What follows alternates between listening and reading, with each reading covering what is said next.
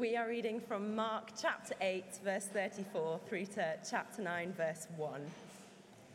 Mark chapter 8, verse 34.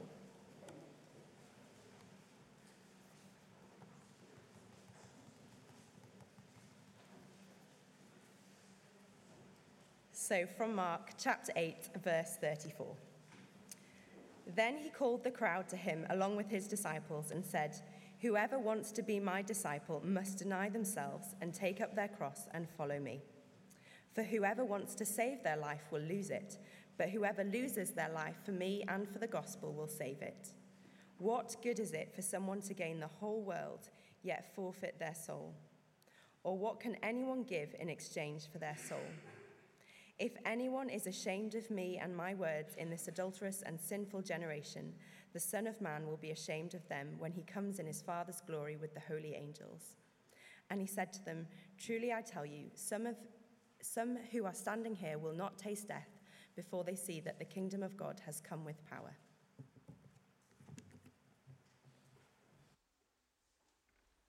Thank you very much for reading uh, for us. Do keep that open. I'm just going to pop this up a little bit.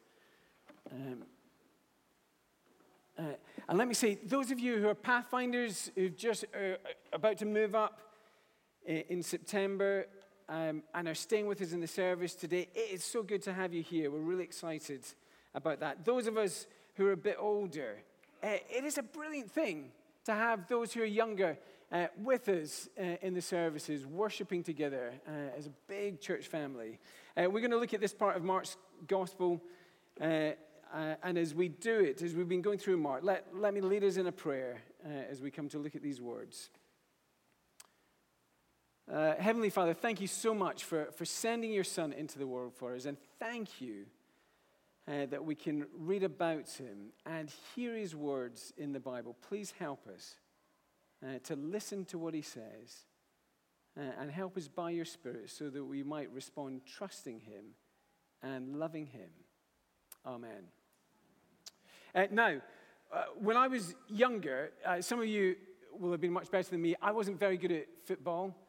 I used to dread it slightly uh, playing football, and if you'd ever seen me in my younger years on a football pitch, you would have seen me trying to stand as close to the edge as possible because my, my ambition was, if at all possible, to act like an observer in the game and just to watch the play that was going on. But from time to time, a real tragedy would happen, the inevitable would happen, and the ball would pass to me. There'd be a look of panic on my friends' faces, a look of panic on mine, probably because I'd held the ball, and that wasn't uh, a good thing to do. Uh, and you, know how it goes. Uh, you, get the ball, the slight panic. What do I do with it now? I was trying to avoid it.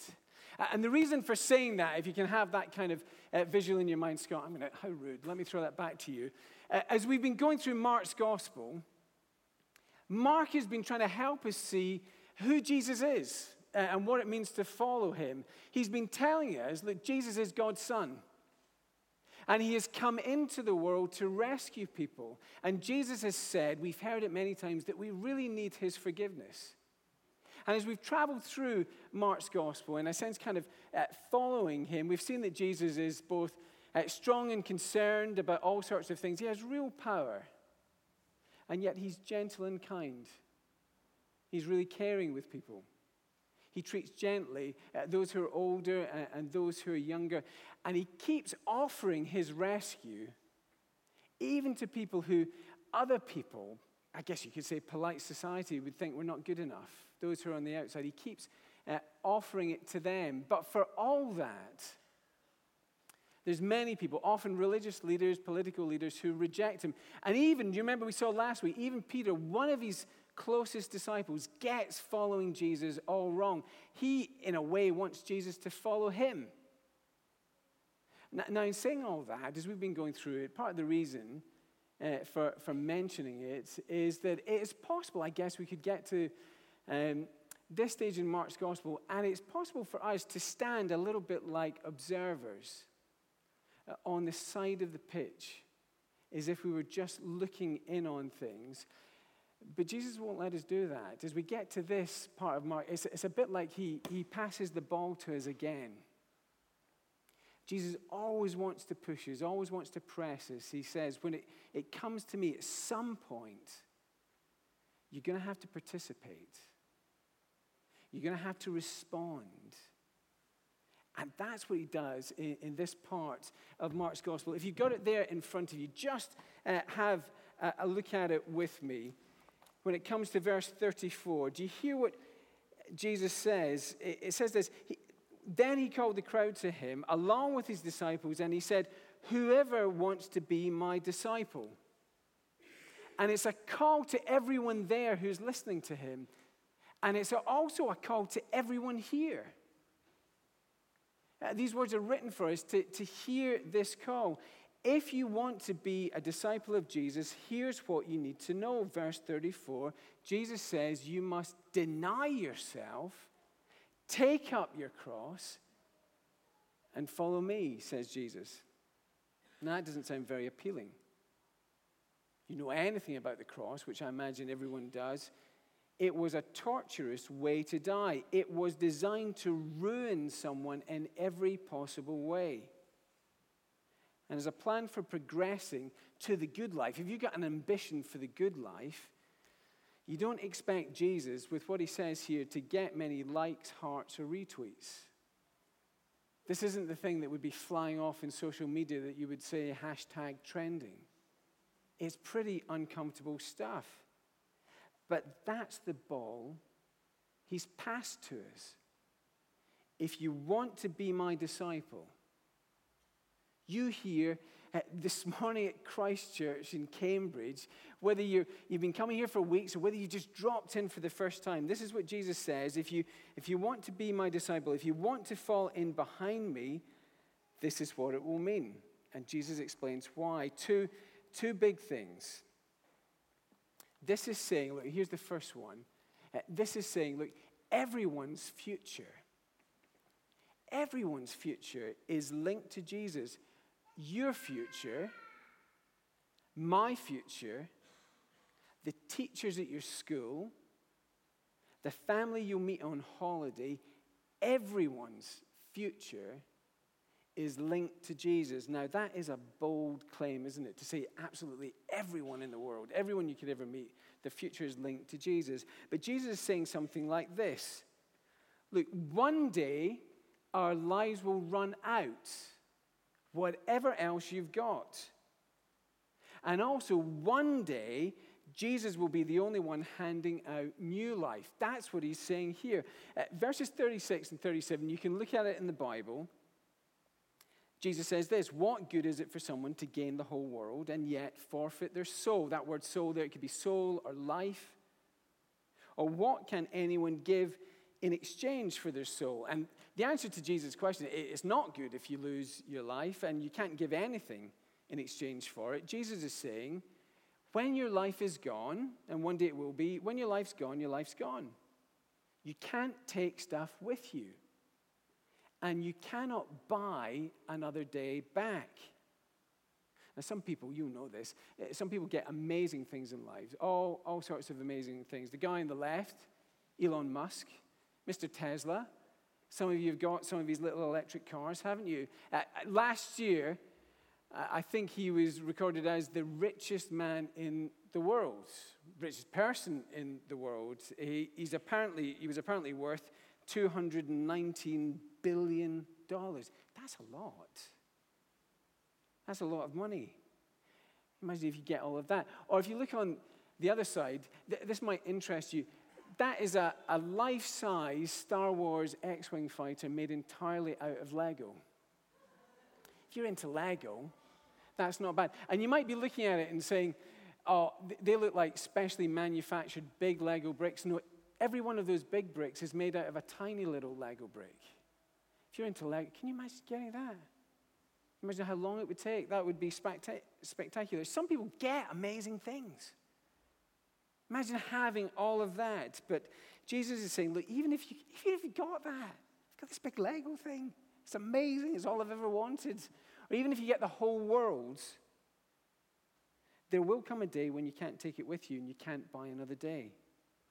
And if that's all you've got, then in the end you'll have nothing.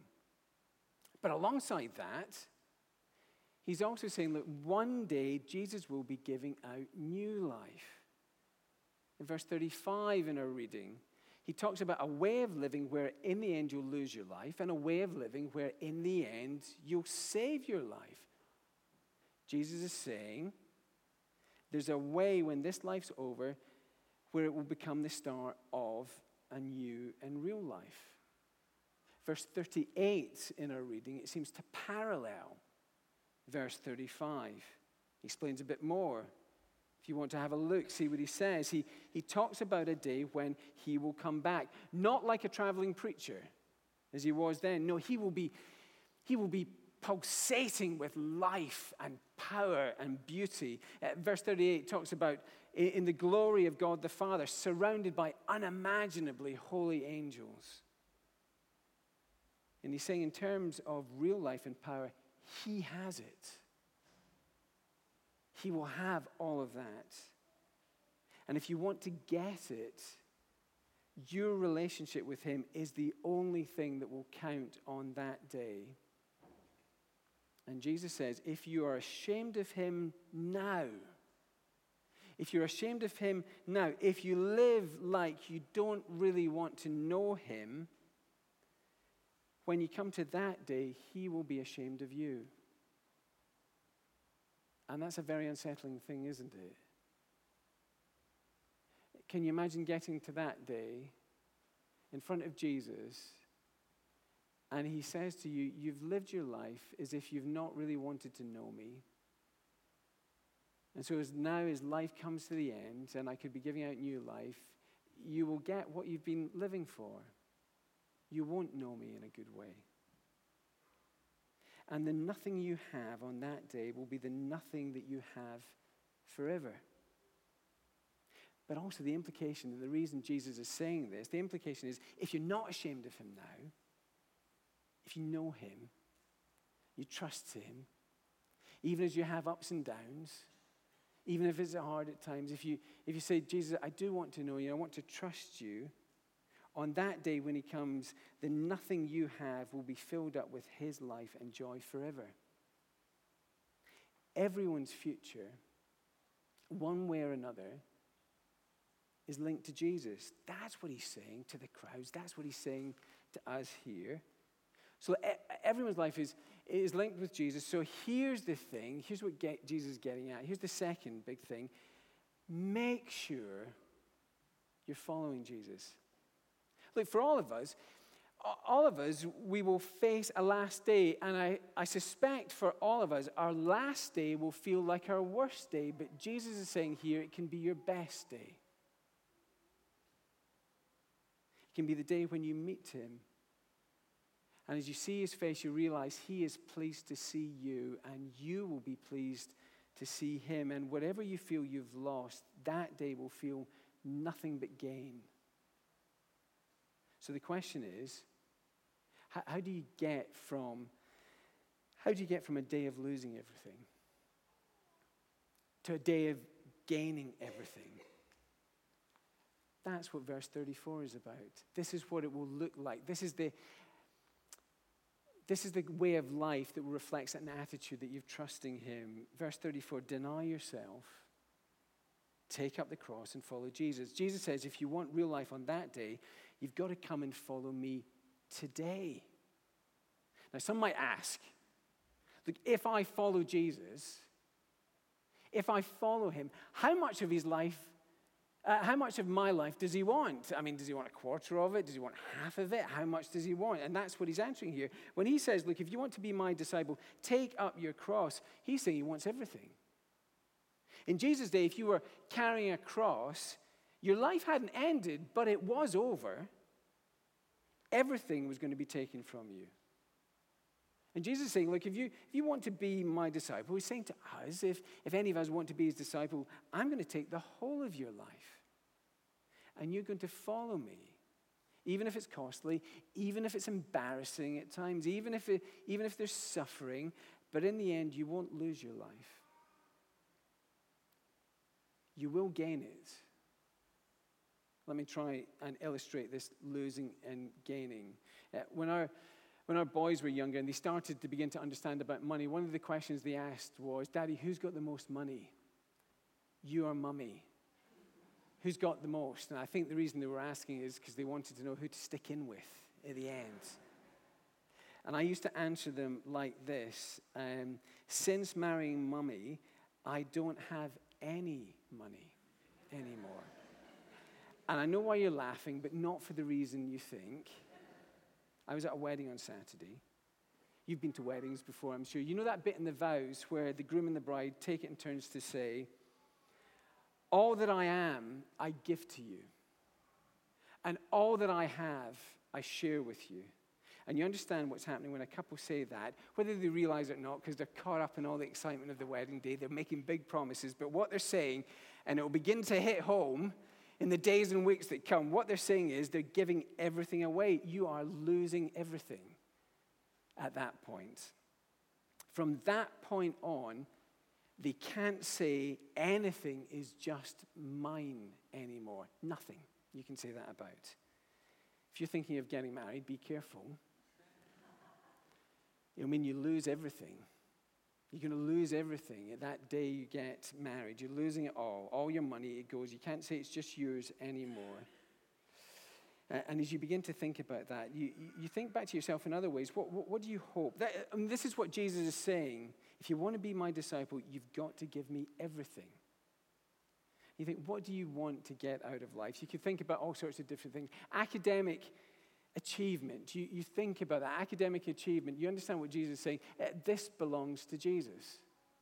Puts his stamp on it. It's sporting success, maybe that's the thing that you're really after. That's the thing you're going for in life. This is what I want to get out of life. But here's what this is saying uh, this belongs to Jesus as well. Maybe it's romance. That's the thing that you're, you're really after.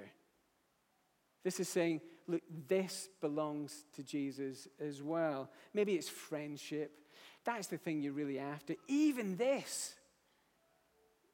Mark's telling us here what Jesus is saying. This belongs to Jesus as well. It all belongs to uh, the Dutch theologian Abraham Kuyper said, uh, said this um, In the total expanse of human life, there is not a single square inch of which Christ, who is sovereign, does not declare, That is mine. He claims it all. All belongs to him. He's asking a lot, isn't he? When he says, Take up your cross, follow me. I don't know if you noticed as we read this passage, it, it is a little bit of a strange thing. When Jesus says, Take up your cross, if you've not twigged this before, that is the first time the cross has been mentioned in Mark's gospel. Jesus has talked about himself dying, but he's never mentioned himself going to the cross. The first time he mentions the cross is when he's talking about disciples. Strange, isn't it? And I wonder if the disciples, when they heard it, if they thought, he is saying, if we follow him, we've got to give our lives away to him, even if it means suffering, or it's embarrassing, or it's worse. He's asking a bit much. But I wonder if later, after Jesus had died and risen, after they'd seen him go to the cross, I wonder if they had a moment when they realized, of course, Jesus can ask for that. Because he's given all of that and more. Uh, that bit in the wedding service when the couple say, All that I am, I give to you, they're losing everything. They cannot say anything is just mine anymore, and yet at exactly the same time, they're gaining everything. And they can say, everything is mine with the one I love. It's all mine. I've given it all away, and I've gained it all. How does following Jesus this way get you from a day of losing everything to a day of gaining everything. It is because our little taking up the cross to follow him gets caught up in his big taking up the cross to save us. When Jesus Christ took up the cross, It was to pay the price for all the things that we do wrong. On that day, he was ruined on the cross. So on the day to come, you can be restored. On that day, he was treated as guilty on the cross, so that on a day to come, you can be free. So if you really start to follow Jesus, you begin to feel these two things. You begin to feel about your life, I cannot say anything is just mine anymore. My approach to education, to romance, to friendship, even to Lego, I can't say that is just mine anymore. I've given all to Him. Have you realized that? If you're following Jesus, it, it all has got to belong to Him. You've got to give it all to Him. But also your guilt and your sin he has taken that and He's made a way to forgive it. And yet, at the same time, you'll look to Jesus and know everything is mine in Him His forgiveness, His life, His future. They are all mine now. Not because of anything I've done, but because of Him. There's a cost now. Jesus came into the, a world that was hostile to God. And if I'm really linked to him, then some of his experiences, they'll become my experiences as well. That's why it's hard sometimes being a Christian. It, it could be hard, but Jesus says it's worth it. And look, one final thing. How can I know if I really am following Jesus? I mean, he's, he's not here physically, and I, I don't have an actual cross that I'm picking up. Very briefly, just as we finish, come and have a look at verse 38 again. Do you, do you see what Jesus says here? Uh, chapter 8, verse 38. He, he puts it like this if, if anyone is ashamed of me and my words, it's interesting he makes that link, isn't it? And you, you understand what Jesus is getting at. That's the key. We're not just to follow our own ideas about Jesus. Jesus, as I like to think about him, we're to follow this Jesus. The Jesus who says all these things in the Bible. If you want to know how to deny yourself and follow him, you say to Jesus, Please help me stop having myself in charge and help me to let your word be the thing that determines how I think about everything else. Help me to trust you that way. Amen. Uh, the musicians are going to come back up. In a moment, we're going to have, we're going to close our time with uh, just uh, two songs of praise. But let's, let's have a moment where we can pray ourselves quietly and talk to this Jesus who calls us to follow him.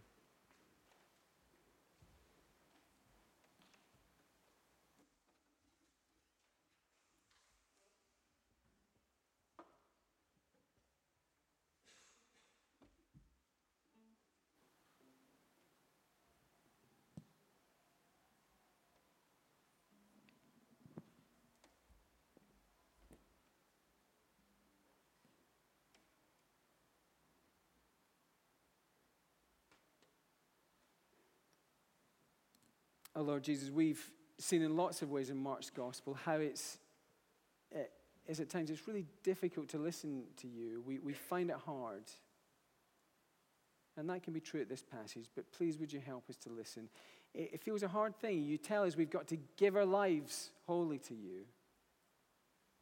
It's like we've got to give everything away. And yet you graciously and kindly want to persuade us that in doing that, we gain everything. And we gain more than the whole world. We gain you yourself as our Savior, our best friend. Please, would you help us, whether we're very young, uh, maybe new Christians, or whether we're older and been Christians for a long time, help us not to be ashamed of what you say, to deny ourselves, and to follow you, knowing that it's the way to real life. Amen. I, uh, we call this little series Table Talk, just before we sing. Um, I, they're not very profound questions, but just as you're chatting over lunch or later with family or friends, a good question to ask, isn't it? It's quite personal. Have you been aiming to follow Jesus like this? And what have you found challenging? And what have you found encouraging? It'd be good to talk with one another about that and encourage and pray for one another, knowing that about our whole lives, this belongs to Jesus. Uh, our last two songs of praise point us in the direction that will really help us with this. One talks about the cross in all its wonder, and the other says uh, about Jesus himself, Be thou my vision. So as the music begins, let's stand and sing together.